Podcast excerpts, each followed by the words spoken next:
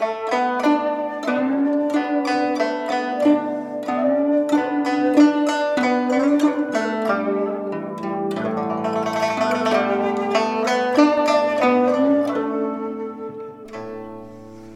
các bạn tiếp tục theo dõi bộ truyện Đại đường nữ pháp y của tác giả tụ đường, Người đọc Vi Miu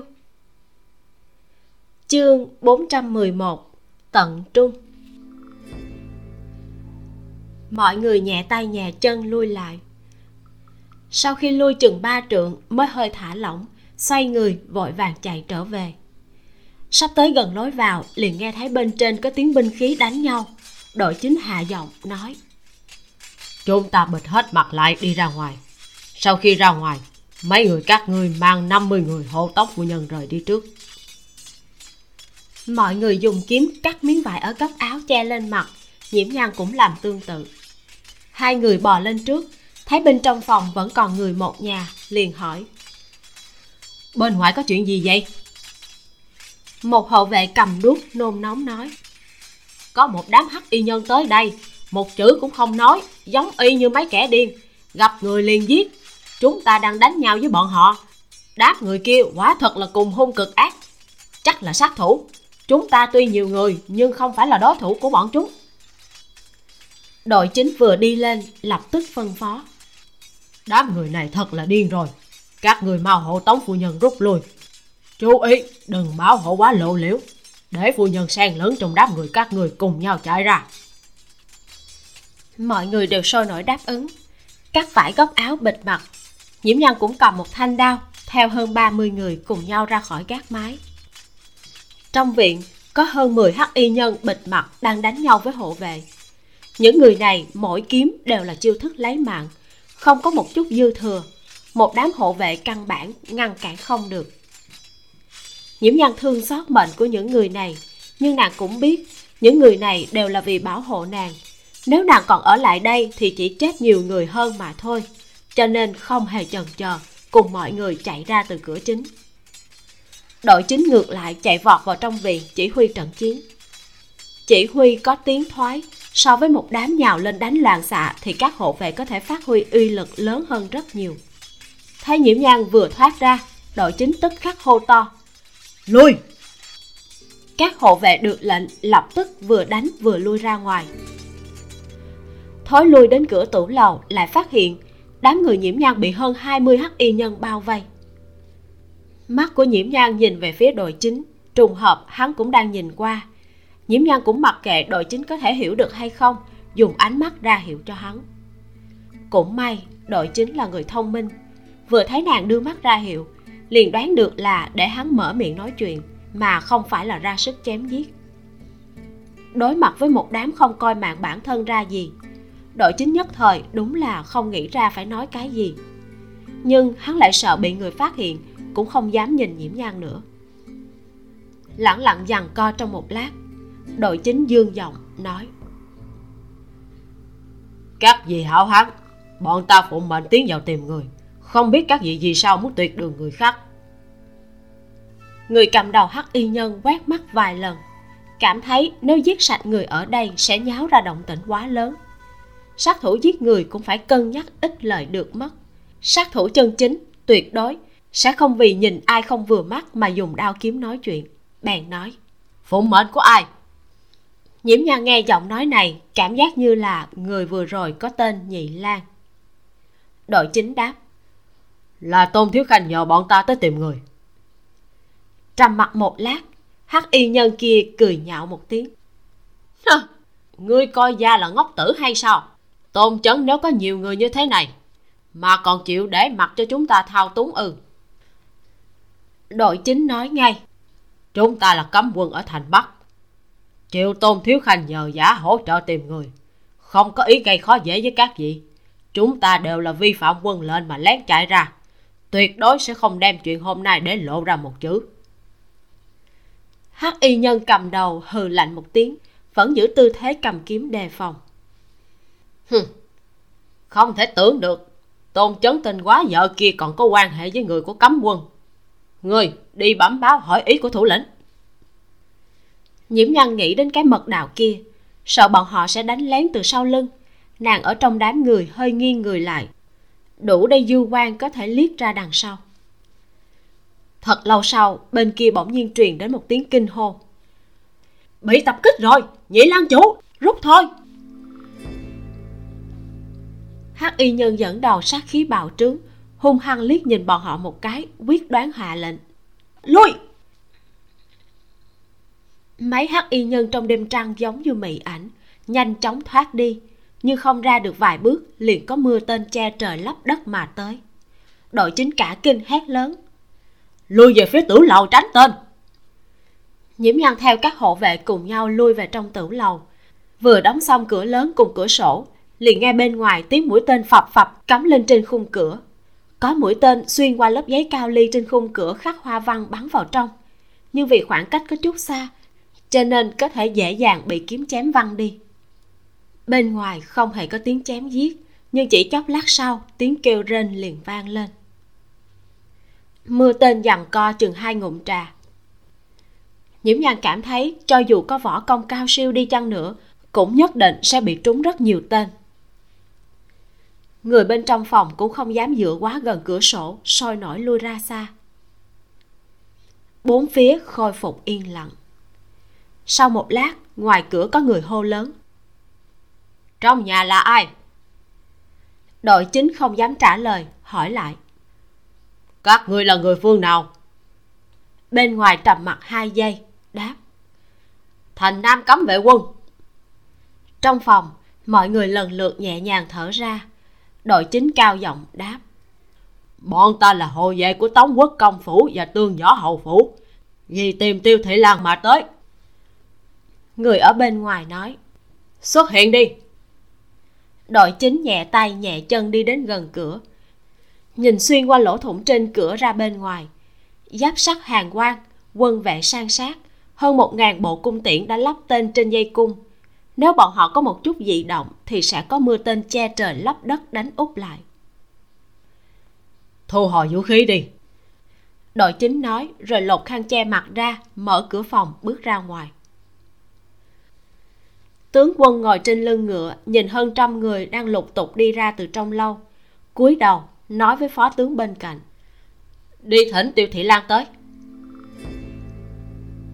Nghe thấy những lời này tim của nhiễm nhan rốt cuộc bình yên. Mọi người đứng đối mặt với một đám cung tiễn đăng căng lên chỉ chực chờ bay ra mà cảm thấy gan bàn chân đều tê dại. Một lát sau có tiếng vó ngựa truyền tới. Tiếp theo, một bóng áo tím với tay áo bay bổng, tựa như một mũi tên vừa bắn ra khỏi cung phóng tới. Trong nháy mắt đã ở trước mặt. Ngựa đang phóng như bay, mà chẳng mấy chốc đã bị kìm lại đứng vững chãi. Một loạt động tác liền mạch lưu loát, vô cùng đơn giản. Nhưng kỹ thuật cưỡi ngựa như vậy, người biết cưỡi ngựa đều sẽ thầm khen một tiếng tuyệt.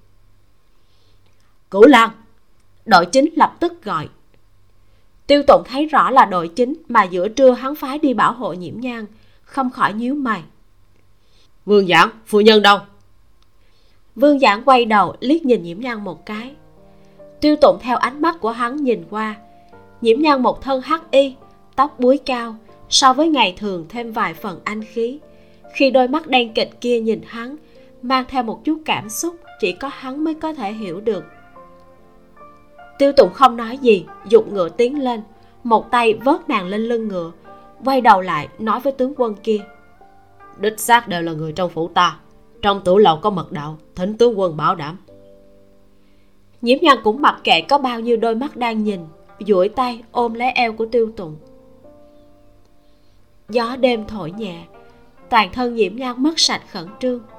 Đột nhiên cảm thấy trời đất quay cuồng một tia sức lực cũng không còn tiêu tụng phát hiện nàng đột nhiên sụi lơ, lập tức nâng một tay giữ lấy nàng.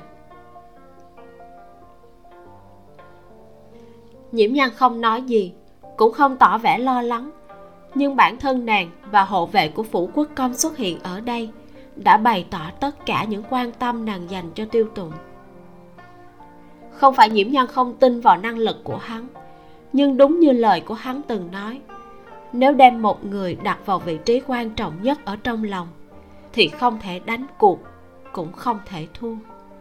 Dù cho có một vài phần nguy hiểm, cũng tuyệt đối không thể bỏ qua. Ngựa dần dần dừng lại. Nhiễm nhan chợt nghe thấy tiếng cười to của đầu lĩnh kia. Ha ha ha. Trường an quý kiến sầu quá nhiên là danh bất hư truyền nhiễm nhan quay đầu nhìn, liền thấy một nam nhân trung niên có dáng người to lớn cường tráng, râu tóc hơi bạc, mày kiếm sách lên, ánh mắt sắc bén nhìn tiêu tụng lại chứa vẻ tán thưởng. Nhưng khi ánh mắt hắn dừng trên người nhiễm nhan sát khí tức khắc nổi lên bốn phía, cả người căng chặt như một con báo có thể nhào tới cắn chết người bất cứ lúc nào. Nữ lang chủ nhà các ngươi đã làm những chuyện gì? Tin rằng ta không cần phải nhắc nhở nhiễm nhan đối mặt với sát ý của hắn, ngữ khí gợn sóng bất kinh. Mũi tên đó đã trúng chỗ hiểm, ta vô lực xoay chuyển trời đất. Nhưng cho dù có thể, vì sao ta phải cứu bà ta? Tiêu tụng nghe như vậy thì lập tức hiểu ra những người này là dư đảng của đông dương phu nhân. Ổn công ta âm thầm làm người mấy chục năm, lại để cho người ta nghe lén góc tường quả nhiên là không đơn giản. Tên đầu lĩnh thấy căn bản không có khả năng giết chết được nhiễm nhang liền thu lại sát khí. Được thôi. Mổ này đại thế đã mất. Không giấy dụa vô vị nữa. Vừa dứt lời rạc một tiếng rút kiếm ra hét lớn. Vì nữ lan chủ tận trung. Cung thủ đứng chung quanh đột nhiên kéo căn cung trong tay tạo ra âm thanh kẹo kẹt rất nhỏ, nhưng chưa có được mệnh lệnh, không dám tự tiện. Nhưng đầu lĩnh kia lại một kiếm mổ bụng. Hắn bên này vừa rống lên, bảy sát thủ đằng sau cũng kêu, vì nữ lang chủ tận trung, rồi noi theo thủ lĩnh tự sát. Trong lòng của tiêu tụng tính toán số sát thủ chết đi, nhàn nhạt phân phó. Vẫn còn hai ba người chưa xa lưới đi xin chỉ thị của tướng quân kiểm kê thi thể. Tiếp tục lùng bắt. Dạ. Tiêu huynh tôn chấn đến gần. Nhiễm nhan ngạc nhiên. Theo thanh âm nhìn qua thì thấy tôn chấn mặt mũi tiều tụy đang cõng một thiếu niên. Tôn chấn giao thiếu niên cho thị vệ bên cạnh, quỳ một gói trước mặt của tiêu tụng và nhiễm nhan. Tôn mổ đã có hành vi tiểu nhân suýt nữa sát hại tính mạng của hiên lương phu nhân. Ngày mai sẽ đến phủ chịu đòn nhận tội. Tiêu tụng rủ mắt, nhìn hắn một cái. Không cần. Tôn thiếu khanh sốt ruột vì cứu nhi tử. Tiêu mổ có thể hiểu. Nhưng ta đời này kiếp này cũng chỉ có một thê tử. Không hề kém hơn so với nhi tử của người. Người hãm hại thê tử ta gặp nguy hiểm. Đừng nói là chịu đòn nhận tội dù có lấy cái chết tạ tội, tiêu mổ cũng tuyệt đối không tha thứ. Dứt lời, liền quay ngựa rời đi. Toàn bộ hộ vệ của tiêu thị lập tức đi theo. Ánh trăng hơi lạnh. Hai người cưỡi ngựa chậm rãi mà đi. Hồi lâu sau, nhiễm nhan nói, lưu xá nhân chết rồi. Tiêu tụng nhẹ nhàng xoa xoa vai của nàng, lát sau mới mở miệng nói người hại chết ông ấy sẽ không ung dung được lâu nữa đâu. Ừ. Nhiễm nhan lên tiếng lại hỏi không phải là tôn chấn bị uy hiếp hay sao? Sao lại cùng chàng hợp tác? Tiêu tụng khẽ cười nói ta vẫn luôn nghĩ vì sao tôn chấn không nói chuyện lưu xá nhân mất tích cho ta trước mà lại nói với nàng? Chính vì vài nghi vấn không chắc chắn mà ta mới đưa cho nàng nhiều hộ vệ như vậy phòng trước cho khỏi họa. Tôn chấn hắn đóng kịch rất khá, nhưng chỉ cần là giả thì đều có sơ hở. Dù sao thì hắn chỉ vì quá sốt ruột mà u mê. Muốn thuyết phục hắn hợp tác cũng không quá khó. Khi nhiễm nhân biết tiêu tụng gặp nguy hiểm cũng đã nôn nóng như vậy, cho nên nàng có thể hiểu tôn chấn. Nhưng đúng như lời của tiêu tụng hiểu thì hiểu không có nghĩa là sẽ tha thứ. Bọn họ đều không có phẩm đức thánh nhân đi hy sinh bản thân để thành toàn cho người khác. Chương 412 Bạo nộ. Thời gian đã gần khuya, phường thị đã đóng cửa. Nhưng tiêu tụng có lệnh bài của hình bộ, tổng cộng hơn 200 người của hai phủ thoải mái vào thành rồi tách ra, ai về phủ của người đó nhiễm Nhan và tiêu tụng đến trước nội môn liền nhìn thấy ca lam. Ca lam khom người thi lễ. Phu nhân, lan quân. Hai tử thế nào rồi? Nhiễm Nhan xuống ngựa liền hỏi ngay. Ca lam nói, hai vị tiểu lan quân bú xong đã sớm ngủ, nhưng tiểu nương tử thì không chịu bú sữa của bà vú ăn được một chút trứng trưng, bây giờ vẫn còn chưa ngủ nhiễm nhan nghe vậy, lập tức sai người chuẩn bị nước ấm, vội vàng đến phòng tắm tắm rửa rồi trở về phòng ngủ. Nhược nhược đang ngồi trên giường nhỏ cúi đầu, nghiêm túc nghiên cứu những món đồ chơi nhỏ. Khuôn mặt bánh bao phúng phính, thỉnh thoảng biểu môi. Phản lục đang ngồi cạnh giường coi chừng bé. Phản lục nghe thấy tiếng bước chân, vừa ngước lên thấy là nhiễm nhang liền vui vẻ nói, phu nhân, người trở lại rồi nhược nhược vừa nghe thấy vãn lục gọi phu nhân, lập tức ngẩng đầu tìm người. Nhìn thấy nhiễm nhang cái miệng nhỏ méo máu, đôi mắt sũng nước nhìn nàng. Đồ chơi trong tay cũng quang mất, vội vàng duỗi tay, đòi mẫu thân ôm. Nhiễm nhân đau lòng bế bé lên, cúi đầu hôn mấy cái lên khuôn mặt nhỏ, nhẹ giọng hỏi. Nhược nhược, hôm nay có ngoan không? Trẻ con còn chưa tới một tuổi nhiễm nhân đương nhiên là không trông cậy bé có thể trả lời. Phản lục nói, tiểu nương tử rất là ngoan, một buổi trưa tìm phu nhân khắp nơi cũng không có khóc không nháo, nhưng hai vị tiểu lan quân thì khóc thảm lắm, dỗ như thế nào cũng không được, làm cho người cả viện gấp đến hỏng luôn. Khuôn mặt nhỏ của nhược nhược không ngừng ủi lên trên ngực của nhiễm nhang nàng cười, xoa xoa đầu nhỏ của bé, rồi cởi vạt áo cho bé bú. Cũng may, lúc ba hài tử được 6-7 tháng tuổi nhiễm nhan đã bắt đầu cho bọn chúng ăn dầm. Bằng không, gặp phải tình huống đột ngột như hôm nay, nhược nhược chắc phải chịu đói cả một ngày. Tiêu tụng cũng vừa tắm gội xong tiến vào, tóc đen cột lỏng lẻo ở đằng sau. Vãn lục khom người, nói, lan quân nhược nhược vội vàng quay đầu nhìn rồi nhếch miệng cười với tiêu tụng. Xong rồi lại vội vàng bú tiếp. Tiêu tụng khẽ cười nói à, nhược nhược có thể nghe hiểu. Con gái của tiêu mổ thật là thông minh. Tự luyến trẻ con sắp một tuổi đều vậy cả. Con nhà khác lúc này cũng đã hiểu vài câu rồi. Nhiễm nhân thành thật nói tiêu tụng ngồi xuống bên cạnh nàng. Nhiễm nhân hỏi chàng có đi xem lão đại với lão nhị chưa? Nghe nói hôm nay khóc rất dữ. Ừ mới vừa nhìn xong bọn chúng ngủ rồi. Tiêu tụng tiện tay cầm một cuốn sách từ trên bàn lên xem. Nhược nhược ngủ ở trong ngực của nhiễm nhang nàng vỗ nhẹ nhẹ trong chốc lát xác định bé đã ngủ say liền để vãn lục ôm đến phòng trẻ. Nhiễm nhan đi theo nhìn nhìn hai tiểu gia hỏa kia. Thấy chúng ngủ rất say mới yên tâm trở về phòng tiêu tụng thấy nàng đi vào liền buông lỏng sách trong tay. Nhiễm nhan thoát lực nằm trên giường. Tiêu tụng nằm bên cạnh nàng. Nhiễm nhan xoay người ôm hắn nói một ngày này dài như 10 năm vậy. Sau khi trữ quân được củng cố thì hết thảy sẽ yên ổn thôi. Tiêu tụng ôm nàng nhẹ giọng nói tạm thời quan sát đã. Chờ sau khi vào thu mấy đứa nhỏ đều đầy một tuổi nếu thế cục vẫn không rõ ràng, nàng liền dẫn bọn chúng đi lăng lăng đi. Ừ. Nhiễm nhan ứng tiếng.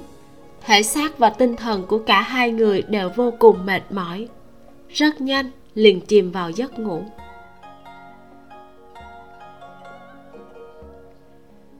Ngủ được hai canh giờ thì tiếng trống canh vang lên. Tiêu tụng lại rời giường dùng qua loa đồ ăn sáng liền thượng triều. Hôm nay, không khí trên đại điện một mảnh túc sát. Tất cả mọi người nín thở ngưng thần. Rũ đầu, mắt nhìn mũi mũi nhìn tim. Tràn chém giết đêm qua ở quanh khúc giang kia, huyết vũ tinh phong đã chết hơn trăm người. Cả cấm quân cũng đều xuất động. Chuyện này, từ trinh quán chi trị tới nay, rất ít khi phát sinh dưới chân hoàng thành. Có thể tưởng tượng được lý thế dân tức giận đến mức nào?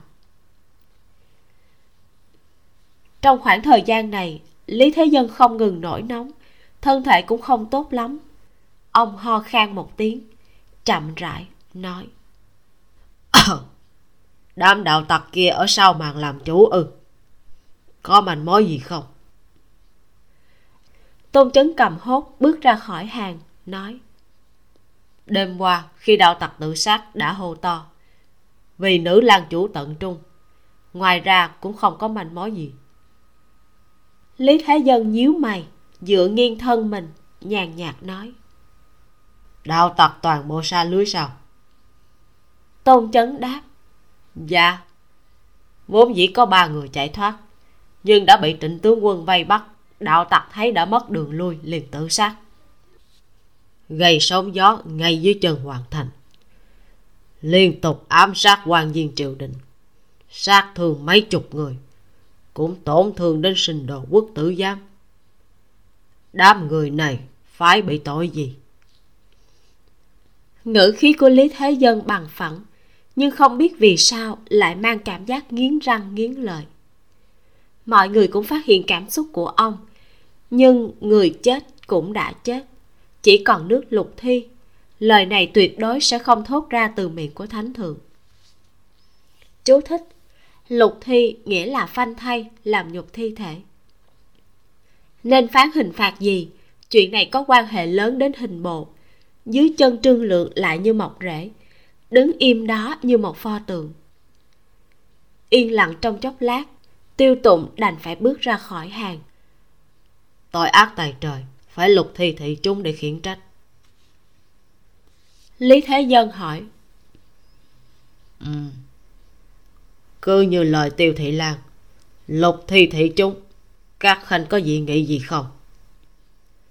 Mọi người khom người đồng thanh. Chúng thần không có dị nghị cứ làm như vậy đi. Lý thế dân vân đạm phong khinh phủi qua chuyện này. Các khanh có việc thượng tấu không có việc gì thì tan đi mọi người lại một lần nữa đồng thanh. Chúng thần không có việc gì. Lý thế dân bây giờ nhìn như giếng cổ không gần sống, kỳ thật có khả năng nổ tung bất cứ lúc nào. Lúc này chỉ cần trời không sập xuống thì đều coi là không có việc gì. Nếu có ai không cẩn thận đụng phải sợi dây đăng căng cứng này quyết định là có kết cục ăn không hết gói mang đi mọi người theo thứ tự rời khỏi đại điện, chậm rãi đi về công sở của từng người. Bọn họ đều đi rất chậm, chủ yếu là muốn biết thánh thượng có tìm người nghị sự hay không. Nhưng thẳng đến khi toàn bộ thân ảnh của các đại thần nội các biến mất khỏi tầm mắt, cũng không thấy có ai bị triệu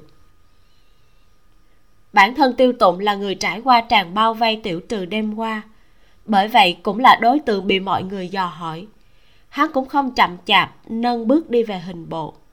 Đi ngang qua vài nơi còn có thể ngẫu nhiên nghe thấy nghị luận sôi nổi. Sao lại như thế này? Nghe nói đêm qua thái tử xông vào cam lộ điện. Sao không có tiếp theo? Thái tử hôm nay không thượng triều. Đừng có hỏi nữa. Hiện nay mấy vị các lão đều mang bộ dạng chuyện không liên quan tới mình. Các người còn nhào tới làm cái gì?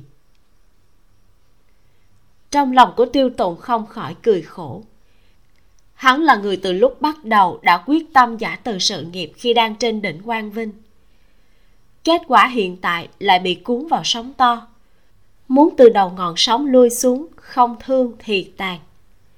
Biện pháp duy nhất là làm người nương theo con sóng, đón sóng dữ, rồi sau đó theo chân sóng mà lui xuống. Trong cam lộ điện lý thế dân thay thường phục dựa vào ghế cong. Trong tay nắm một sắp tính hàm thật dày ngơ ngẩn đến phát ngốc. Thật lâu ông mới động thân mình nói đi truyền thái tử. Dạ. Trung thụy đã đi theo bên người lý thế dân hầu hạ hơn 20 năm. Có thể rõ ràng nhận ra được thánh thượng đây là sắp nổi cơn mưa rền gió dữ nên vội vội vàng vàng lui ra ngoài. Chưa đến một khắc, lý thừa càng vội vàng chạy tới. Dư quan thấy trung thụy dùng ánh mắt ra hiệu cho hắn, liền biết tâm tình của lý thế dân không tốt, cẩn thận nói. Nhi thần tham kiến phụ hoàng. Phụ hoàng? Ngươi còn biết ta là cha ngươi. Ta còn đang ngồi trên cái ngôi vị hoàng đế này vốn là cùng một rễ mà ra. Nghĩ sao mà lại gấp gáp như vậy? Lão tử còn chưa có chết ngươi liền nhìn không được mà muốn diệt trừ thủ túc. Chờ lão tử vừa quy thiên ngươi còn không đuổi tận giết tuyệt hay sao? Lý thế dân hung hăng quăng đồ trong tay lên người của lý thừa càng. Hắn nhìn đống giấy rơi rụng ở dưới chân lẩm bẩm. Nhi thận không hiểu. Không hiểu lý thế dân tóm lấy lư hương trước mặt quăng tới. Ông tuy đang ở trong cơn thịnh nộ, lại không hề giận đến choáng váng đầu óc. Cú quăng này chỉ sượt qua người lý thừa càng, chứ chưa thật sự quăng trúng hắn. Lư hương nện một tiếng rất lớn trên bình phong lưu ly. Người ngoài cửa đều im như ve sầu mùa đông. Lý thế dân hàng năm chinh chiến, tính tình cũng vô cùng dữ dằn chẳng qua là bất cứ lúc nào ông cũng đều có thể bảo trì cho đầu óc mình tương đối thanh tịnh có thể khống chế hành vi của chính mình mà thôi. Trong lòng ngươi rõ ràng hơn bất cứ ai. Chính mình đã chọc ra chuyện không nói. Vậy mà lại lấy đủ chuyện ra đi tố giác huynh đệ mưu phản. Ngươi kêu ta đem thanh tước đi chém đầu hay là xung quân đây? Phụ hoàng lý thừa càng đột nhiên quỳ trên mặt đất. Nhi thần không phục. Những thứ này rõ ràng đều là sự thật. Nhi thần vì sao không thể tố giác? Lý thái muốn làm phản chẳng lẽ muốn nhi thần ngồi chờ chết hay sao? Lão tử của người chưa chết cũng chưa mù. Một đám các người là cái giống gì? Lão tử nhìn rõ ràng đến một điểm cũng không sót. Nước mắt của lý thừa càn đột nhiên chảy xuống phụ hoàng nhi thần cũng là bị ép buộc thôi. Thanh tước trong mắt người cái gì cũng tốt. Người thương xót hắn, muốn phế nhi thần để lập hắn làm trữ quân. Nhi thần sợ hãi. Phụ hoàng, nhi thần cũng sợ hãi bị phế, sợ hãi trở thành người bị giết kia. Ngươi sợ hãi bị phế sao? Hoàng phế chính sự, thành sắc khuyến mã, không nạp trung ngôn vậy mãi mà không sửa. Đối với sư trưởng bằng mặt không bằng lòng. Đối với cung thần tùy tiện ngược đãi. Ngươi làm thái tử như vậy sao? Ngươi là đích trưởng tử. Ngươi là trữ quân danh chính ngôn thuận. Nếu như người hiền đức, ai dám mưu phạm ai sẽ vô duyên vô cớ phế ngươi ta sủng ái thành tước thì phải sủng đến mức phế trưởng lập ấu hay sao? Khắp thiên hạ đều nói lão tử là minh quân. Chỉ có một mình người thể lão tử ngu ngốc có phải hay không? Lý thừa càng bị mắng đến mức á khẩu không trả lời được. Đúng vậy, phụ hoàng không hề sai.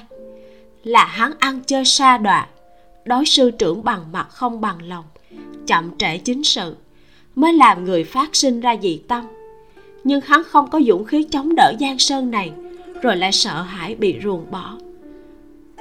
Ngoại trừ an cẩn không có ai hiểu hắn. Phụ hoàng thần nhi sai rồi. Lý thừa càng nằm trên mặt đất thất thanh khóc rống. Một bụng lửa giận của lý thế dân bị nước mắt của hắn từ từ tưới tắt ông ngồi trên tịch thở hổn hển. Ông cũng đau lòng đứa con này, ngay từ lúc nhỏ đã không được ông chiếu cố đàng hoàng. Lý thừa càng chật vật bất lực, làm ông phản phất như nhìn thấy hài tử bé nhỏ bên trong bức tường cao. Một mình cuộn lại trong góc nghe tiếng chém giết. Lý thế dân hòa hoãn cảm xúc, hỏi, ta hỏi người những cung thần đó là người làm sao? Lý thừa càng ngừng khóc thật cẩn thận nói. Nhi thần chỉ là nhất thời giận dữ mà lỡ tay đánh người nhưng chưa từng lấy tính mạng của bọn họ. Nhất thời thất thủ. Ngươi cho là ta dễ lừa gạt tới cỡ nào hả? Ngươi nói đi. Trung thủy thấy lý thế dân nện liên tiếp mấy quyền khóe miệng của lý thừa càng đã rỉ máu vội vàng nhào lên bảo vệ hắn xin tha. Thánh thượng thánh thượng bớt giận thái tử có tật không thể đánh nữa a. À. lý thế dân giận dữ quát. Cút!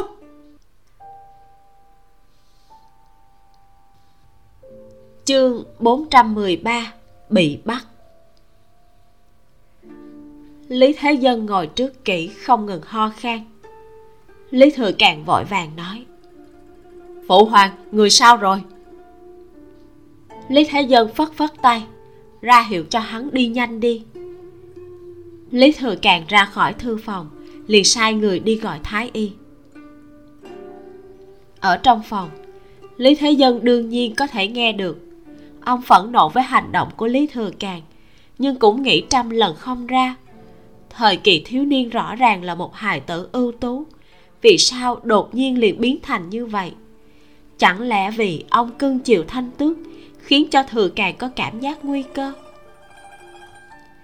Trong mắt lý thừa càng, chỉ nhìn thấy lý thái, hắn không nhìn ra người có uy hiếp lớn nhất với trữ vị của hắn không phải là lý thái, người sủng quan chư vương, chảy cùng dòng máu đích tử với hắn, mà chính là lý khác, người mà dù ở trong quân đội hay dân gian đều có danh vọng cực kỳ cao kia.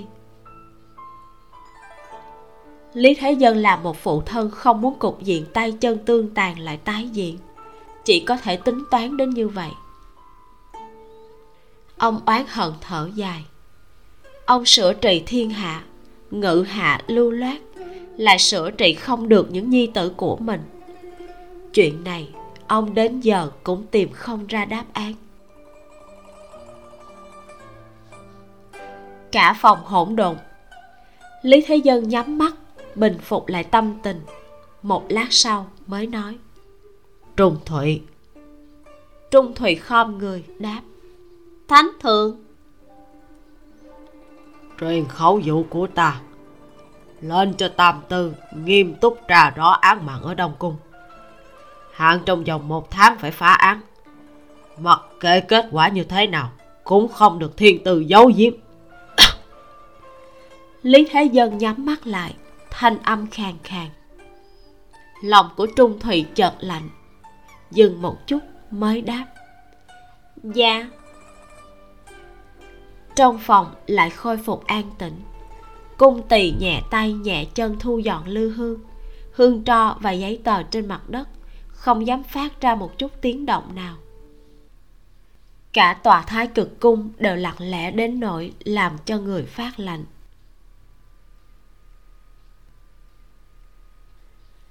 Tam tư có được thánh dụ, liền lập tức vội vã triển khai điều tra. Việc này thủ phạm là ai? Trong lòng mọi người đều có định luận. Cảm thấy đây bất quá là tìm chứng cứ mà thôi. Bởi vậy, tam tư cũng chia ra ba nhóm. Vì trong các nhân chứng có quan viên của hình bộ, cho nên để hình bộ đi đông cung thu thập manh mối, đại lý tự đi ghi chép khẩu cung của hộ vệ tiêu phủ cùng với điều tra những người mà người chết trước đó đã gặp qua ngự sử đài thì phụ trách ghi chép khẩu cung của nhiễm nhang. Tuy những người nghe thấy lời sát thủ nói chuyện dưới hầm đều là hộ vệ của tiêu phủ, nhưng miệng của cả đám người giấu không được chuyện về đông dương phu nhân. Hú hồ, đông dương phu nhân đã sớm bỏ mình. Chuyện này ảnh hưởng đến tiêu gia cũng không tính là quá lớn. Còn về di ngôn của lưu phẩm nhượng thì càng không cần gạt. Phàm là những gì ngự sử đài hỏi tới nhiễm nhan đều nói hết, từ chuyện lớn đến chuyện nhỏ. Bao gồm cả chuyện những tên sát thủ đó, vì thấy nàng không cứu đông dương phu nhân mà sinh ra suy nghĩ trả thù. Cũng bao gồm cả chuyện lưu phẩm nhượng kể rõ thái tử đó bạo ngược ông. Nhiễm nhan nói, có một việc ta vẫn luôn cảm thấy rất kỳ quái. Ngự sử trung thừa biết được nhiễm nhan cũng thông hiểu phá án, vội vàng nói phu nhân cứ nói. Lúc ấy, người quan lưu xá nhân từ trên gác mái xuống kia, ta vẫn luôn cảm thấy hắn là đang cố ý dẫn chúng ta tìm ra mật đạo. Hẳn là không phải người trong đám sát thủ đó. Hơn nữa lưu xá nhân cũng nói, ông ấy đã bị giam nhiều ngày như vậy, nhưng đó là lần đầu tiên ông ấy nhìn thấy hắn. Nhiễm nhan cũng nói qua chuyện này cho tiêu tùng. Hắn suy đoán ra vài khả năng nhiễm nhan cảm thấy đều có đạo lý, nhưng lúc này nàng không muốn xen vào chuyện này. Ngự sử trung thừa nhìn văn sử đã ghi chép xuống, liền hỏi, không biết hiến lưu phu nhân còn có phát hiện điểm đáng ngờ nào khác hay không? Nhiễm nhan cẩn thận nhớ lại, trong đầu bỗng nhiên hiện lên một câu, đầu lĩnh kia đã từng đặc biệt nhắc tới hoa kim tú cầu đông dương phu nhân trồng có đưa về lan lăng hay không? Nhiễm nhân trầm mặt một hồi, trong lòng có chút dãy dụa, cuối cùng vẫn nói. Sát thủ đã từng đề cập đến hoa kim tú cầu do đông du phu nhân trồng. Ngự sử trung thừa lập tức hỏi, ồ, thỉnh phu nhân kể lại đối thoại của sát thủ kỹ càng tỉ mỉ một chút. Nhiễm nhân đem nguyên văn đối thoại thuật lại một lần ngự sử đài đã sớm biết nhiễm nhân biết nghiệm thi, bởi vậy lại hỏi riêng về chuyện thi thể của lưu phẩm nhượng. Thỉnh phu nhân miêu tả một chút tình trạng của thi thể lưu xá nhân lúc đó. Gương mặt của lưu xá nhân bị bầm tím nghiêm trọng. Trên người của ông ấy thì giống với vị thái tử trung thứ tử kia. Thân trên dày đặc vết roi. Chỗ không giống là, trước ngực của lưu xá nhân cũng không có chỗ da nào lành lặn miệng vết thương ở bụng đã sâu đến mức thấy được nội tạng. Nhiều chỗ sinh mũ ta chưa xem xét cẩn thận, nhưng đại thể có thể thấy được. Toàn thân ông ấy có rất nhiều chỗ bị gãy xương. Thương tích đến mức này, những quan viên ngự sử đài nghe thấy mà cả người phát lành trong lòng vừa giận, lại vừa sợ. Nhanh chóng nghĩ lại xem mình có từng tố giác thái tử hay chưa. Nhiễm nhan tạm dừng một chút, tiếp tục nói hình như ta đã ngửi được trên người lưu xá nhân có hạnh thảo.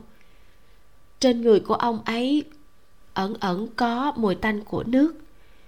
Nhưng mà lúc ấy ta vội vã tục mệnh cho ông ấy, ánh sáng không đủ.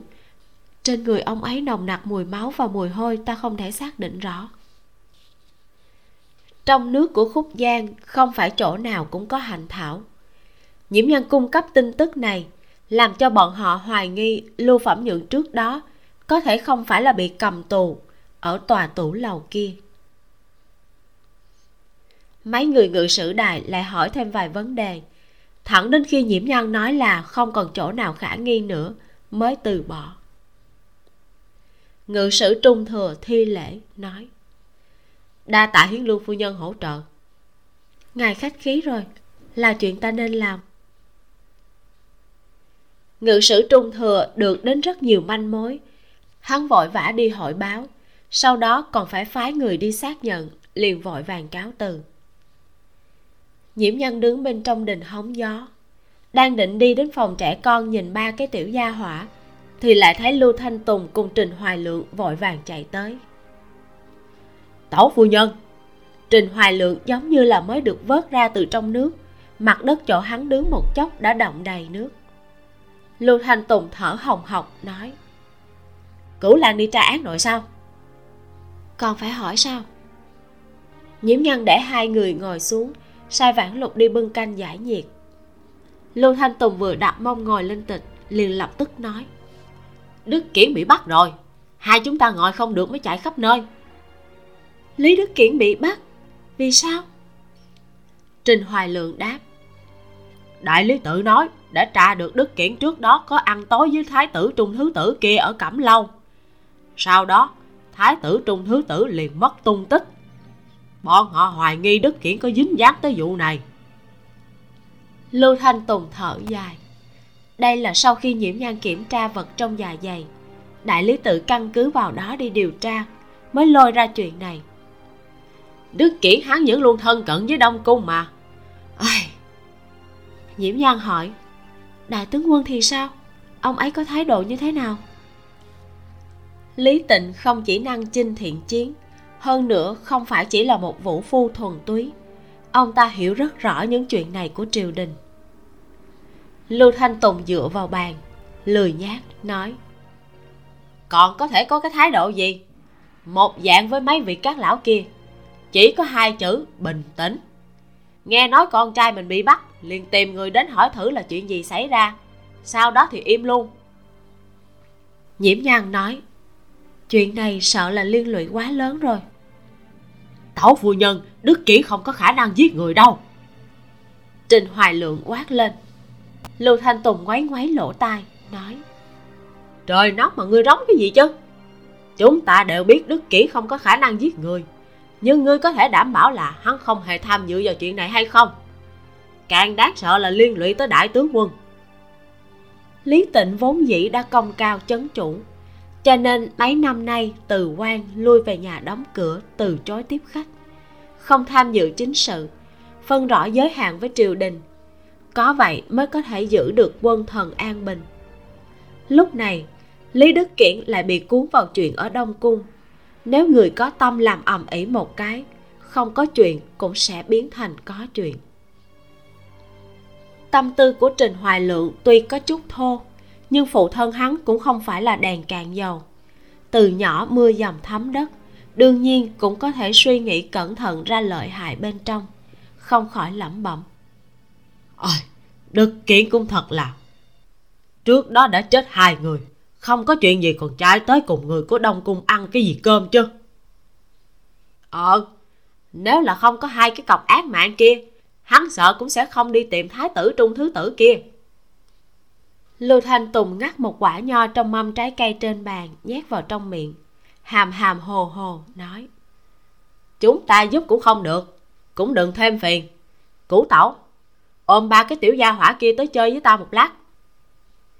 Trình hoài lượng cũng bị dời đi lực chú ý, đầy mặt chờ mong mà nhìn nhiễm nhang hắn lần trước sau khi thấy nhược nhược xong, cảm thấy vật nhỏ kia thật sự rất thú vị, nhưng lại có chút ngượng ngùng vậy cũng quá đột ngột rồi. Khinh tùng ca huynh cũng không nói sớm. Mẫu chưa có chuẩn bị lễ vật. Lưu thanh tùng không để bụng, nói, bổ sung sao là được rồi? Nhiễm nhân thấy trình hoài lượng thật sự chờ mong, cũng không làm cho bọn họ mất hứng. Để hài tử ngẫu nhiên gặp mặt người lạ một lần cũng khá tốt. Bèn xoay mặt hỏi, mấy đứa nhỏ bây giờ đang làm gì? Ca lam đáp, phu nhân tiểu lang quân cùng tiểu nương tử vừa mới ăn xong đang tiêu thực, chơi ở trong phòng. Nhiễm nhân bất động thanh sắc nhìn ca lam vài lần. Thấy nàng ta đích xác không có gì khác thường, liền nói, sai người trải tịch ở nhà thủy tạ, kêu bà vú ôm bọn chúng qua đi. Dạ. Ca lam ứng tiếng rồi đi nội viện. Lưu thanh tùng nhìn bóng dáng của nàng ta quay đầu lại, mang vẻ mặt bát quái hỏi nhiễm nhang Cả làm đối với Đức Kiển Thật sự là một tí tình cảm cũng không có sao. Ta vừa mới chú ý tới nàng ta, Có vẻ hơi thờ ơn nhiễm nhan nhíu mày, nói, ngươi có thời gian rảnh quan tâm cái này, không bằng nghĩ lại làm sao để chuẩn bị hôn lễ đi. Ngươi sắp kết hôn, còn nhàn tản đến như vậy ngươi lại oan uổng cho ta rồi. A à, vẫn không cho ta nhúng tay. Nói ta là cái bại gia tử. Để ta lăn lộn như vậy. Vừa thành hôn hai chúng ta liền phải đi uống gió tây bắc. Có khoa trương hay không hả? Lão thái thái nhà chúng ta để lại cho ta tiền đủ xài tới hai đời. Không biết tiết kiệm làm cái gì. Lưu thanh tùng đầy mặt bất đắc dĩ. Tiểu lô ly thanh xuân mỹ mạo có tiền còn biết kiếm tiền lại chịu tiêu tiền trong cảm nhận của hắn đã sớm tiêu tan như ảo ảnh. Nhiễm nhân cong môi, nói, xem ra ngươi rốt cuộc cũng ý thức được rồi. Nếu mà lão thái thái còn sống, lão tử cùng lắm cũng chỉ biết theo hoa thôi. Lưu thanh tùng thở dài. Ôi, đòi tiền cũng không có tác dụng gì. Nghe những lời này làm người thấy thương cảm. Nhiễm nhân cùng tiêu lão thái thái ở chung không lâu, nhưng chỉ bấy nhiêu cũng có thể cảm nhận được mị lực từ nhân cách của bà. Lưu thanh tùng lớn lên bên người bà hơn 10 năm, ngồi nhớ lại khẳng định còn tưởng niệm hơn so với nàng. Một lúc sau, ca lam quay lại, nói, phu nhân, vú em đã ôm tiểu chủ tử qua rồi. Đi thôi nhiễm nhan đứng dậy.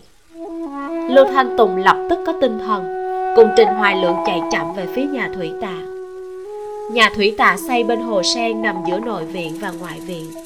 Ranh giới cũng không quá rõ ràng. Mùa hạ có lá sen rậm rạp và cây liễu che lấp. Ngoại viện nhìn vào không thấy rõ lắm, nên tính là thuộc nội viện. Mùa đông, sen tàn, tuyết trắng, tương liên với đường mòn, coi là thuộc ngoại viện cũng được mấy đứa, thúc thúc tới nè. Lưu thanh tùng giang hai tay ra, chạy qua. Chương 414 đuổi theo ta đi. Ba cái tiểu gia hỏa nhìn thấy lưu thanh tùng lập tức vui vẻ vỗ tay. Trình độ cao hứng này không thua lúc nhìn thấy tiêu tùng. Nếu bị hắn thấy được, không tránh khỏi lại đổ một hũ giấm chua nhược nhược duỗi cánh tay nhỏ mềm một chỉ vào trình hoài lượng. Bàn tay còn lại thì cào cào tiêu lão nhị bên cạnh bé. Miêu miêu lực chú ý của tiêu lão nhị rời khỏi người lưu thanh tùng. Sau khi thấy trình hoài lượng lại thành hưng phấn dị thường, cười khanh khách, nói miêu miêu lưu thanh tùng duỗi tay bé nhược nhược lên, tận lực dùng ngôn ngữ đơn giản hỏi, hả? Cái gì miêu miêu? Cánh tay nhỏ xíu của nhược nhược vuốt lên mặt bánh bao. Chân mày nhỏ nhíu lại nghiêm túc suy tư một lúc lâu. Đại miêu miêu. Vãn lục che miệng cười nói. Vừa rồi ở trong hoa viên nhìn thấy hai con mèo. Nô tỳ liền nói cho tiểu la quân và tiểu nương tử là miêu miêu có lẽ là nhược nhược thấy mặt trình hoài lượng đầy râu nên mới gọi là miêu miêu. Trình hoài lượng cười ha hả, nhìn không được muốn duỗi tay trêu đùa nhược nhược. Ha ha ha, tiểu nương tử này thật sự là thú vị. Tiếng cười to như sét đánh làm cho ba hài tử sợ tới mức sửng sốt nhược nhược khi phản ứng lại là hoảng sợ mà ôm cổ của lưu thanh tùng, khóc thúc thích hai tiểu tử kia thì ngửa đầu ngơ ngẩn nhìn trình hoài lượng tiêu lão nhị méo máu, quay đầu lại ủi lên cái đùi tròn quay của tiêu lão đại rồi khóc ầm lên. Vành mắt của tiêu lão đại cũng đỏ hồng, bộ dáng như là mưa gió sắp tới. Hai bà vú sợ quá, vội vàng chạy lại dỗ. Nhiễm nhan còn chưa lên tiếng, lưu thanh tùng đã bất mãn nói. Ngươi xem ngươi đó, làm hại tử sợ quá rồi. Trình hoài lượng ngượng ngùng gãi đầu, không biết làm sao mới tốt. Từ sau tiệc đầy tháng lần đó thì ba đứa nó chưa gặp ai cả, có chút nhát gan, không sao đâu. Nhiễm nhan duỗi tay bé nhược nhược, nhẹ nhàng vỗ lưng của bé trấn an. Ba cái tiểu gia hỏa này, ngày thường chỉ gặp tiêu tụng và lưu thanh tùng là nam giới. Đôi khi, nhiễm vân sinh cũng ghé qua một chuyến. Bởi vì thân phận cách biệt cũng rất bận rộn việc sinh ý không tới được thường xuyên coi như là không kể tới. Ba người này đều là những người ôn hòa. Bọn nhỏ đã bao giờ thấy người nào ồn ào như sư tử rống giống trình hoài lượng này đâu. Nhược nhược đừng có khóc thúc thúc đánh hắn cho con. Trình hoài lượng nhất thời không kịp đỡ bị trúng một đá bật thốt lên một tiếng kêu đau. Ba hài tử đột nhiên im bặt mắt nhấp nhấp nháy nháy một bao nước mắt sôi nổi quay đầu nhìn. Lưu thanh tùng vừa thấy hữu hiệu, lập tức đuổi theo đánh. Trình hoài lượng thấy ba hài tử thôi khóc, cũng không phản kháng, không ngừng né tránh. Miệng ngao ngao la huynh tùng ca huynh làm bộ đánh là được rồi, sao lại thật sự ra tay tàn nhẫn như vậy chứ? Đằng nào hài tử cũng nhìn đâu có hiểu. Lưu thanh tùng nói tay của ta trói gà không chặt. Ngươi là người luyện võ, còn không chịu nổi hả? Đứng đắn mà kêu to đi. Hai tiểu tử thấy đại miêu bị đánh đến tán loạn, cười khanh khách. Tiêu lão nhị mới vừa rồi khóc dữ nhất, lúc này lại vui vẻ nhất. Cười đến đôi mắt cong cong, mị thành một sợi chỉ. Chỉ có thể thấy được mấy cái răng sữa trong miệng. Nhược nhược thấy hai huynh trưởng cao hứng cũng bắt đầu cao hứng theo lưu thanh tùng sợ làm bị thương nhược nhược, liền đặt bé lên trên tịch, bắt đầu diễn trò đuổi đánh đại miêu tiêu tụng vội vã trở về dùng cơm trưa, vừa qua khỏi nội môn liền thấy cảnh này không khỏi kinh ngạc. Nhiễm ngang cùng bà vú ngồi ở mép tịch đều bị hoa sen che khuất. Nhìn từ góc nhìn của tiêu tụng, chỉ có thể nhìn thấy lưu thanh tùng đang đuổi đánh trình hoài lượng, đuổi đến vô cùng cao hơn. trình hoài lượng còn thỉnh thoảng la đuổi theo ta đi đuổi theo ta. Lưu thanh tùng thì lại nói đánh bẹp ngươi cái con mèo bự này. Rất là có hiệu quả gây hiểu lầm. Tiêu tụng bước nhanh lên hành lang gấp khúc thấy trinh tịch mấy tiểu gia hỏa đang vui vẻ lúc này mới hiểu rõ là chuyện gì. Khụ một tiếng. Hai người các ngươi đừng chạy nữa. Lưu thanh tùng dừng lại quẹt mồ hôi đầy đầu nói cửu lan ngươi về rồi. Trình hoài lượng lau mồ hôi đi đến cạnh tiêu tùng. Cửu lan vụ án thế nào rồi? Đức kiển có chuyện gì không? Dạ dạ nhược nhược nải thanh nải khí gọi. Tiêu tụng ngẩn ngơ rồi mừng như điên. Gia gia ý là a gia đây mà. Đây là lần đầu tiên nữ nhi gọi hắn. Trước đó tuy đã dạy rất nhiều lần nhưng hài tử có lẽ chỉ mới biết phát âm từ đơn giản. Hơn nữa đều là hai chữ lặp lại.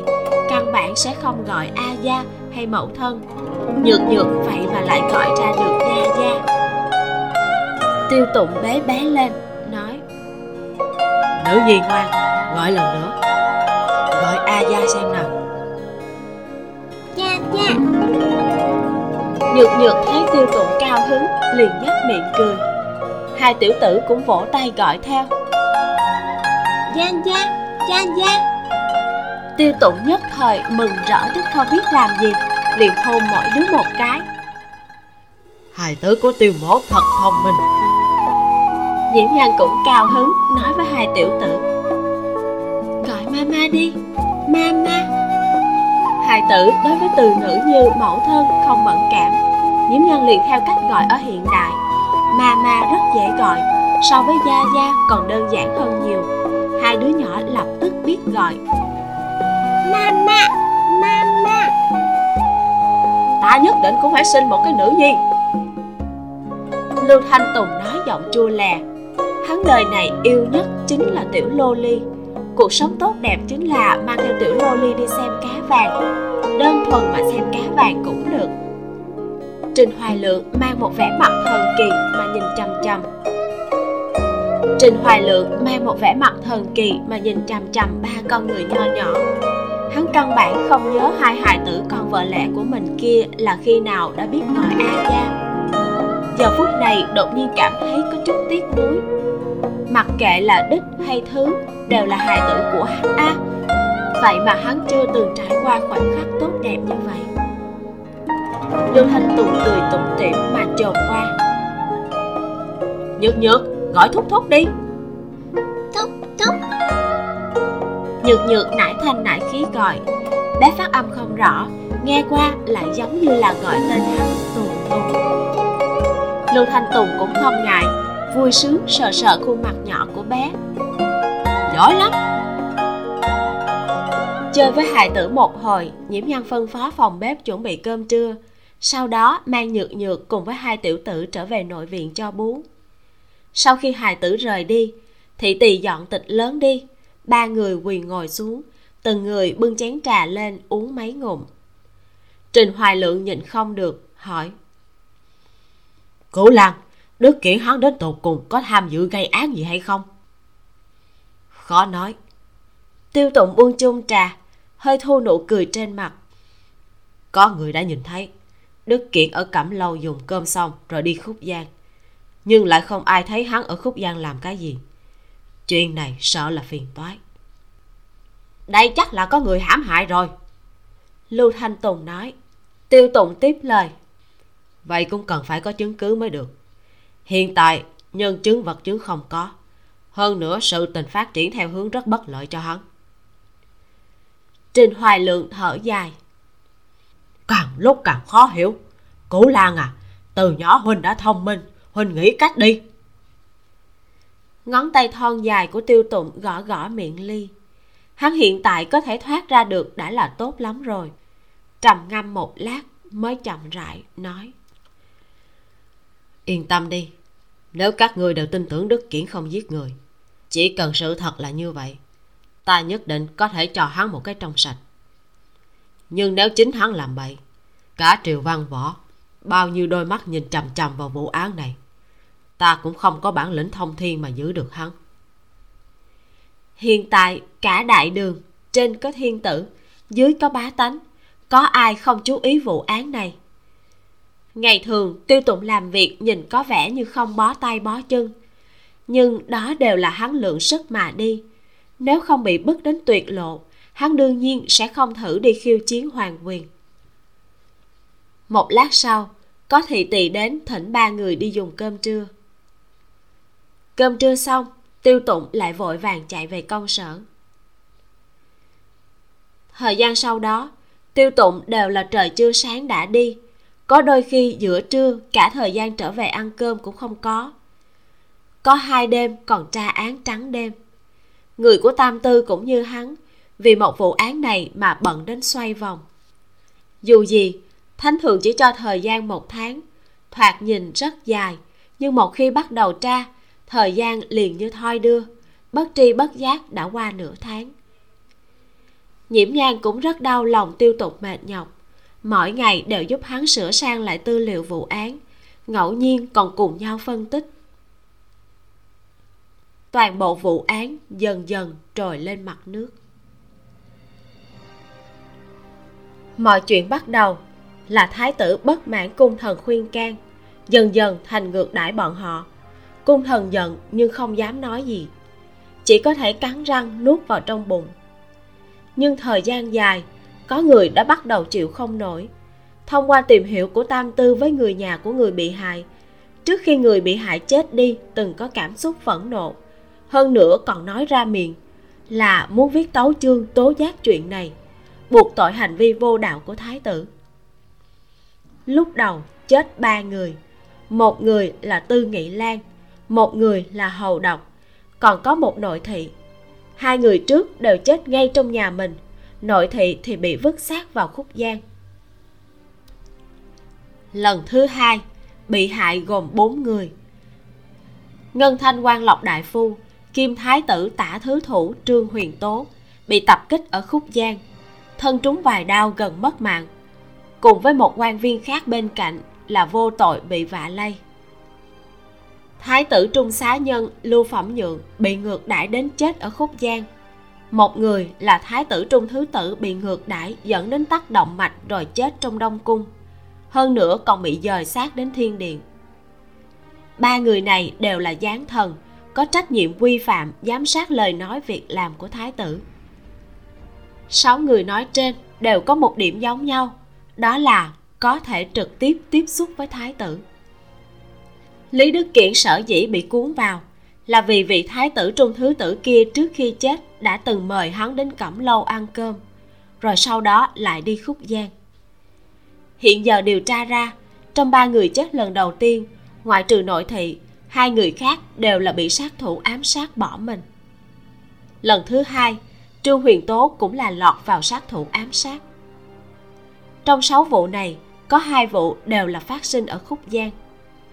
Mà ở thời điểm phát hiện xác chết trôi trên khúc giang, lý đức kiển đang ở đó du hồ. Hắn có thuyền. Hơn nữa, chuyện du hồ là do chính hắn khởi xướng. Hắn hoàn toàn có thể bí mật tới khúc giang trước, rồi vứt thi thể vào trong nước. Sau đó, lại thản nhiên từ nhà gặp gỡ mọi người cũng có khả năng hắn chở thi thể trên thuyền, thừa lúc người khác không chú ý mà vứt xác. Nhờ đó có được nhân chứng. Thậm chí, lý đức kiển căn bản không cần tự mình đi vứt xác. Khi trung xá nhân lưu phẩm nhượng tử vong, lý đức kiển lại có thị tỳ sai vặt trong phủ làm chứng là hắn ở trong phòng ngủ. Độ tin cậy hiển nhiên không đủ. Xem xong những hồ sơ này cả nhiễm nhan cũng không tin lý đức kiển không hề có quan hệ gì tới vụ án này. Hơn nữa người quan lưu phẩm nhượng từ trên gác mái xuống kia thân phận rất khó phân biệt. Nếu người nọ là lý đức kiển cũng có thể hiểu được. Nàng cũng cảm thấy đức kiển khó có thể phủi sạch chuyện này. Tiêu tụng vừa mới tắm gội từ phía sau ôm lấy nhiễm nhang nàng thở dài. ừ. Ừ. tiêu tụng nhíu mày nhìn hồ sơ. Một lúc lâu sau mới nói. Thật ra ngày đó khi ta lên thuyền tắm rửa đã đi ngang qua một gian phòng. Ta ngửi được bên trong có hỗn hợp dược hương cùng đàn hương. Mùi cực kỳ nồng. Ta từ nhỏ lớn lên cùng đức kiển biết rất rõ hắn không thích mùi nồng. Nhiễm nhan kinh ngạc ý của chàng là chương 415 khinh tùng ca muốn kết hôn. Không khó phỏng đoán thuyền muốn du hồ không có khả năng cùng ngày mới thả lên khúc giang rất có thể, ngày hôm trước, lý đức kiển đã dùng thuyền chở thi thể đi vứt ở khúc giang thi thể đã bị hư thối đến mức độ nhất định nên sẽ lưu lại mùi lúc đó mà đổi thuyền thì sẽ dễ dàng bị bại lộ bởi vậy chỉ có thể dùng mùi nồng để che lấp. Người trên gác mái kia có phải là lý đức kiển hay không thì ta không biết. Nhưng có thể khẳng định hắn tương đối quen thuộc với ta. Nhiễm nhân mấy ngày nay vẫn luôn suy nghĩ về vấn đề này. Đem ngôn ngữ ngữ khí, tâm thái của người kia phân tích hết một lần. Lúc đó, hắn nói câu đầu tiên là, hiến lưu phu nhân, ngươi cũng thật làm người giật mình rất có khả năng trong đầu hắn vốn có nhận thức khác về ta, mà hành vi của ta vừa lúc lại vượt qua những gì hắn dự tính. Ngay sau đó, nhiễm nhan lại nói tiếp. Câu thứ hai là, nghe nói hiến lưu phu nhân thích thi thể, ta hôm nay đặc biệt chuẩn bị một khối cực phẩm làm lễ gặp mặt. Trong lời này, rõ ràng là mang vẻ trêu chọc. Ta cảm thấy hắn biết ta đang vội vã tìm chàng cho nên hắn cố ý nói như vậy để kích thích ta. Mang tâm thái thích đùa bỡn nhân tâm tìm kiếm kích thích. Tiêu tụng gật đầu tán đồng. Nhiễm nhan tiếp tục nói, hắn biết ta biết nghiệm thi, hơn nữa cũng không ngăn cản hành động của ta. Lúc ấy hắn ở trong tối, ta ở ngoài sáng. Với trình độ đào tẩu nhanh chóng của hắn, nếu như hắn muốn giết ta cũng chưa chắc là không thể đắc thủ. Cho nên ta phân tích người này có tâm lý vặn vẹo ở trình độ nhất định. Hắn cho rằng đây là một trò chơi thú vị. Tiêu tụng gác cầm trên vai nàng, nhắm mắt nói. Nàng nói rất có lý. Thái tử bây giờ quá thật là vặn vẹo. Hắn ghi hận người khác can gián thì có thể hiểu được. Nhưng ngược đãi họ đến mức thế kia thì hai chữ vặn vẹo cũng không đủ để hình dung căn cứ vào ghi chép trên tư liệu lịch sử của đời sau mà nhiễm nhan đã từng đọc. Lý thừa càng về sau, quả thật là bị điên không nhẹ. Ấn tượng của nhiễm nhan đối với lý thừa càng chỉ dừng lại ở mức độ thoáng qua. Nàng chỉ cảm thấy hắn thoạt nhìn, bất luận là khí độ hay diện mạo cũng không coi là quá xuất sắc. Bỗng nhiên nhiễm nhan nói, ta muốn gặp thái tử. Tiêu tụng trợn mắt đang định phản đối thì nhiễm nhan ngắt lời hắn. Bây giờ ta là nhân chứng, không thể dễ dàng rời khỏi trường an đâu. Ta đã bị cuốn vào chuyện này rồi. Chàng đừng có mang cái suy nghĩ một mình chống đỡ tất cả.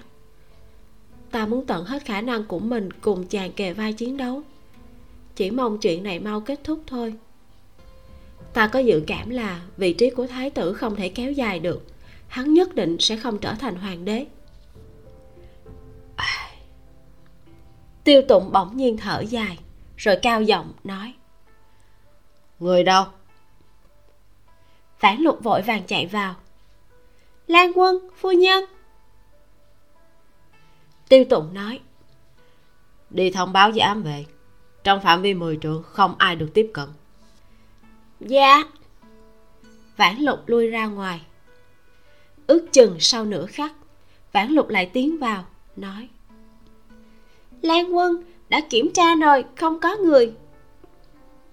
Ừ lui xuống đi. Vãn lục lại lần nữa lui ra ngoài rồi đóng cửa lại. Tiêu tụng ngồi thẳng. Hắn duỗi tay rót một chén trà. Thanh âm thuần hậu của hắn xen lẫn trong tiếng nước róc rách. Thật ra ta đã sớm cùng trưởng tôn thị đạt thành một hiệp nghị nếu như trữ vị của thái tử được củng cố ta sẽ ở vị trí trung lập. Nhưng nếu thái tử thật sự không được liền dùng lực bảo đảm cho cửu hoàng tử lên làm trứ quân. Tiêu tụng đưa một chén trà cho nhiễm nhan. Trưởng tôn thị ủng hộ thái tử. Đơn giản là vì muốn gia tộc được che chở không bị suy sụp. Thái tử là đích trưởng tử do trưởng tôn hoàng hậu sinh ra có quan hệ gắn bó với thị tộc nhà ngoại hắn trước đây là người rất nhân hiếu. Dù cho có chút tàn nhẫn, nhưng nếu như hắn kế vị, không thể nghi ngờ là trưởng tôn thị sẽ có lợi rất lớn.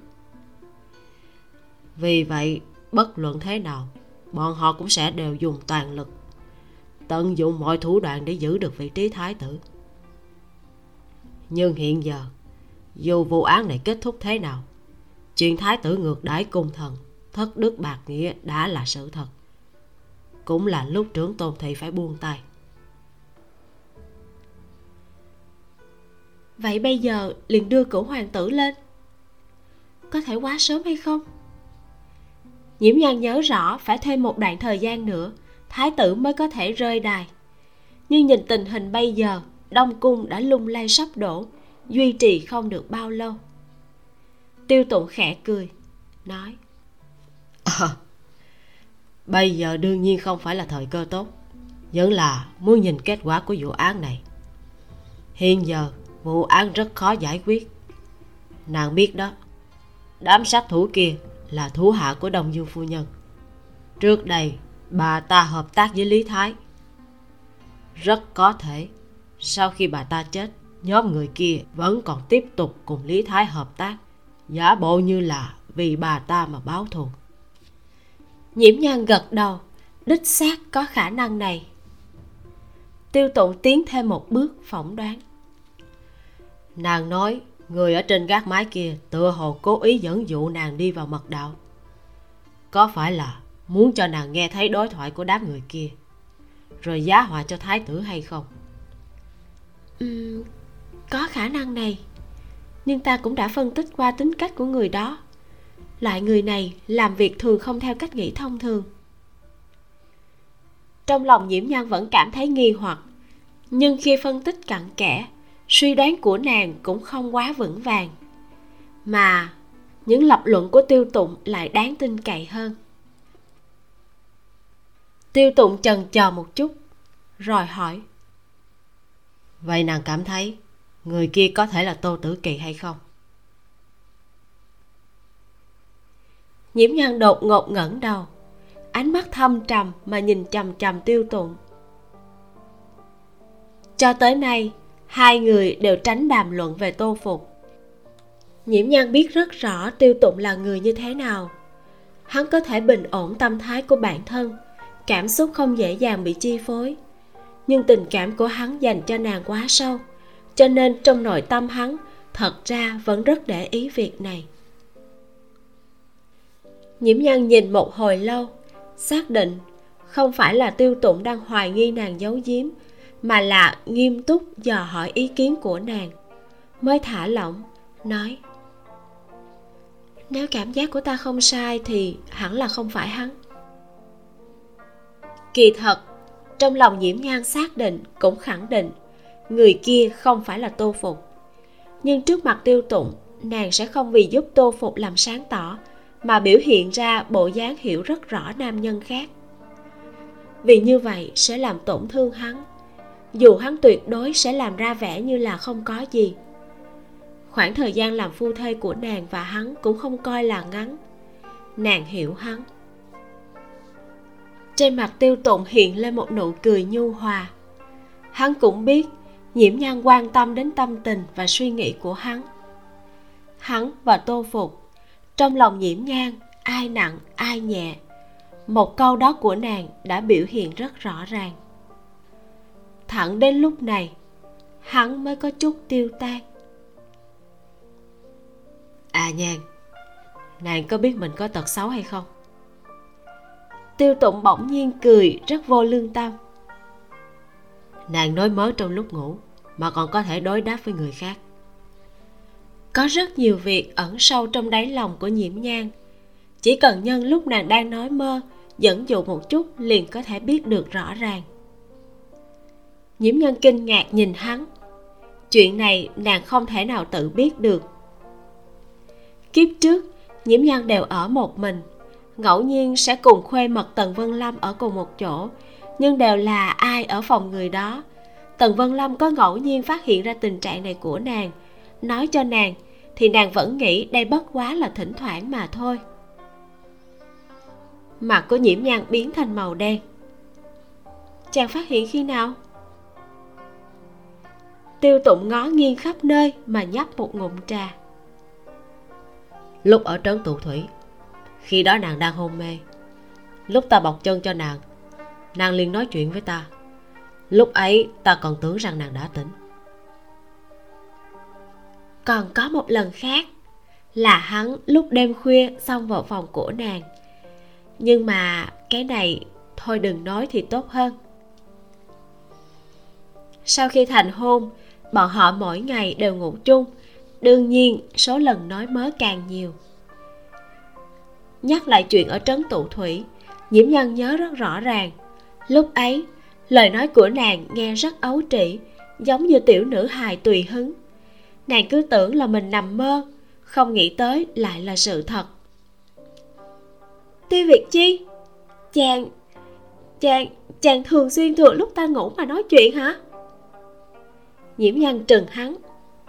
Tiêu tụng suy nghĩ rồi nói um, cũng không phải thường xuyên.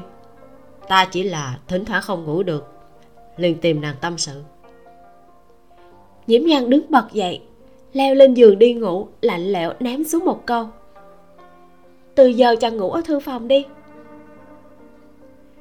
Tiêu tụng vội vàng buông chung trà, leo theo lên trên giường, dỗ dành, cầu nàng tha thứ. Hắn sẽ không nói ra. Lần đầu tiên hắn chủ động dò hỏi là sau khi vừa mới thành thân không lâu. Bởi vì trong mơ, nàng đã gọi tên tô phục cho nên, mặc dù biết được nhiễm nhan vì cứu tan thần mà từng có tiếp xúc thân mật, tiêu tụng vẫn để ý đến tô phục nhiều hơn. Nhiễm nhan đối với tật xấu này thật sự là hết cách. Chuyện này nàng không thể nào khống chế, nhưng lại không thể thật sự để tiêu tụng mỗi ngày đều ngủ thư phòng. Cho nên, nàng cũng chỉ còn cách mang một trái tim bằng phẳng mặc kệ nó đi.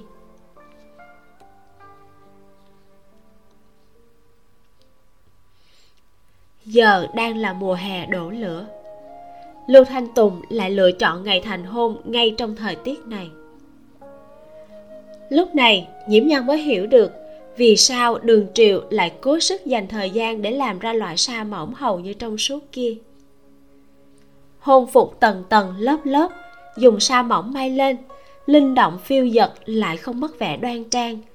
Để nữ tử thành hôn vào mùa hạ được giảm bớt rất nhiều gánh nặng nhưng cho dù là vậy, người lựa chọn thành thân vào mùa hạ cũng cực kỳ hiếm thấy. Bởi vì đường triều quá nóng, mùa hạ càng nóng y như cái lồng hấp.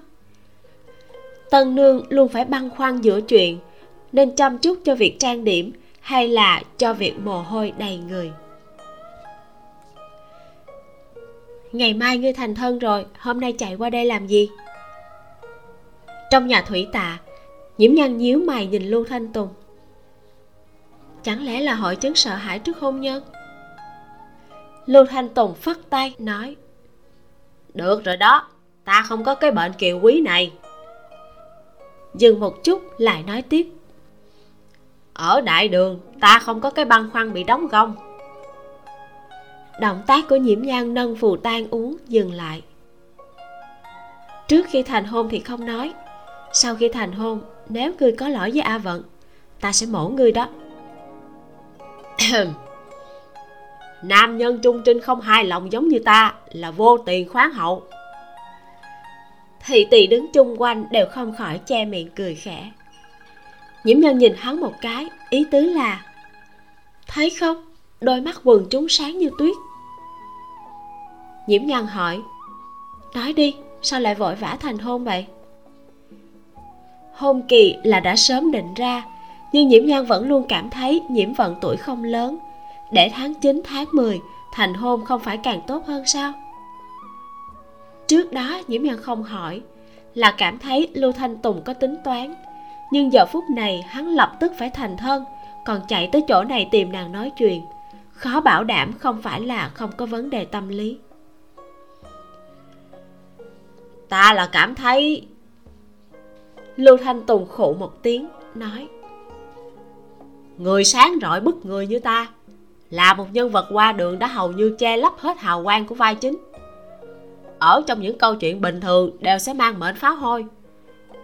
Trải qua nhiều lần tâm tư giấy dụa ta cũng đã dần dần tiếp thu sự thật là bản thân ta quá là ưu tú. Sau khi vô cùng tan thương cảm thán, lưu thanh tùng tiếp tục ba hoa. Ta cưới a vận chủ yếu là ôm tâm thái cải trắng tốt không thể không ủi.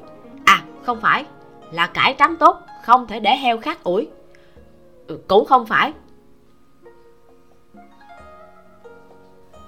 Kết thúc phần 94 Các bạn có hiểu Lưu Thanh Tùng muốn nói cái gì không? Mình thiệt sự là không hiểu hắn đang nói lung tung cái gì hết luôn á. Chắc là A Nhan cũng vậy. Ừ. Đoạn tiêu tiêu dò hỏi A Nhan về tô phục thấy thương ghê ha. Ghen mà cũng không dám lộ liễu nữa. Trong phần sau, A Nhan một lần nữa bị bắt cóc. Và những bí ẩn sâu xa của vụ án sẽ bắt đầu lộ ra. Các bạn nhớ đón nghe nhé. Còn bây giờ thì tạm biệt thôi. Mình là vi miu xin chào và hẹn gặp lại.